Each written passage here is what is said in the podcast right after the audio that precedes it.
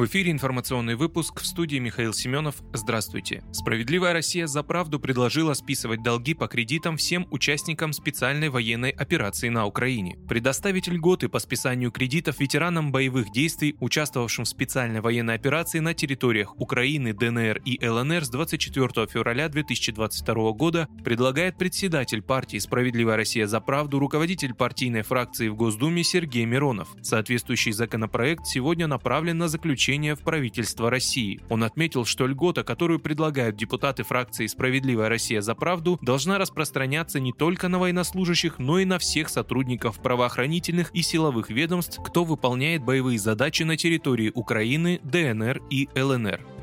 В Минобороны России подтвердили информацию о сдаче в плен более тысячи украинских военных. Официальный представитель Минобороны России генерал-майор Игорь Коношенков подтвердил информацию о том, что в Мариуполе сдались в плен более тысячи украинских военнослужащих. По его словам, среди сдавшихся 162 офицера и 47 женщин-военнослужащих. Как уточняется, некоторым украинским военнослужащим на месте была оказана первичная медицинская помощь, после чего все они были доставлены в городскую больницу Мариуполя для лечения. В штабе штабе территориальной обороны ДНР также подтвердили данную информацию.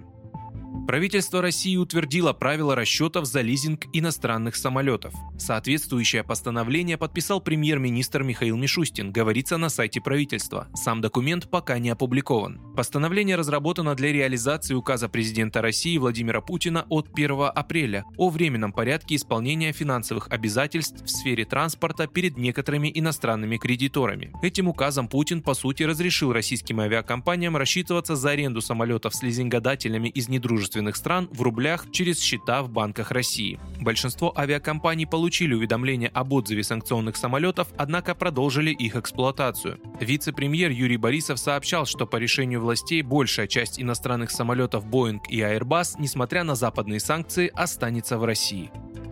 Центр защиты прав граждан помог женщине из Твери вернуть 124 тысячи рублей за потоп в квартире. Причина всему – протечка кровли, с которой управляющая компания первый квартал не удосужилась вовремя счистить снег. Жительница обратилась за помощью в Центр защиты прав граждан. Правозащитники разъяснили, ЖЭК должен следить за состоянием крыши и проводить профилактические и ремонтные работы, вовремя чистить снег и налить. Управляющая компания этого не сделала, а значит теперь должна компенсировать ущерб от затопления. Специалисты подали исковое заявление. Суд принял решение в соответствии с требованием закона. УК «Первый квартал» выплатил заявительнице 124 тысячи рублей. Вы слушали информационный выпуск. Оставайтесь на Справедливом радио.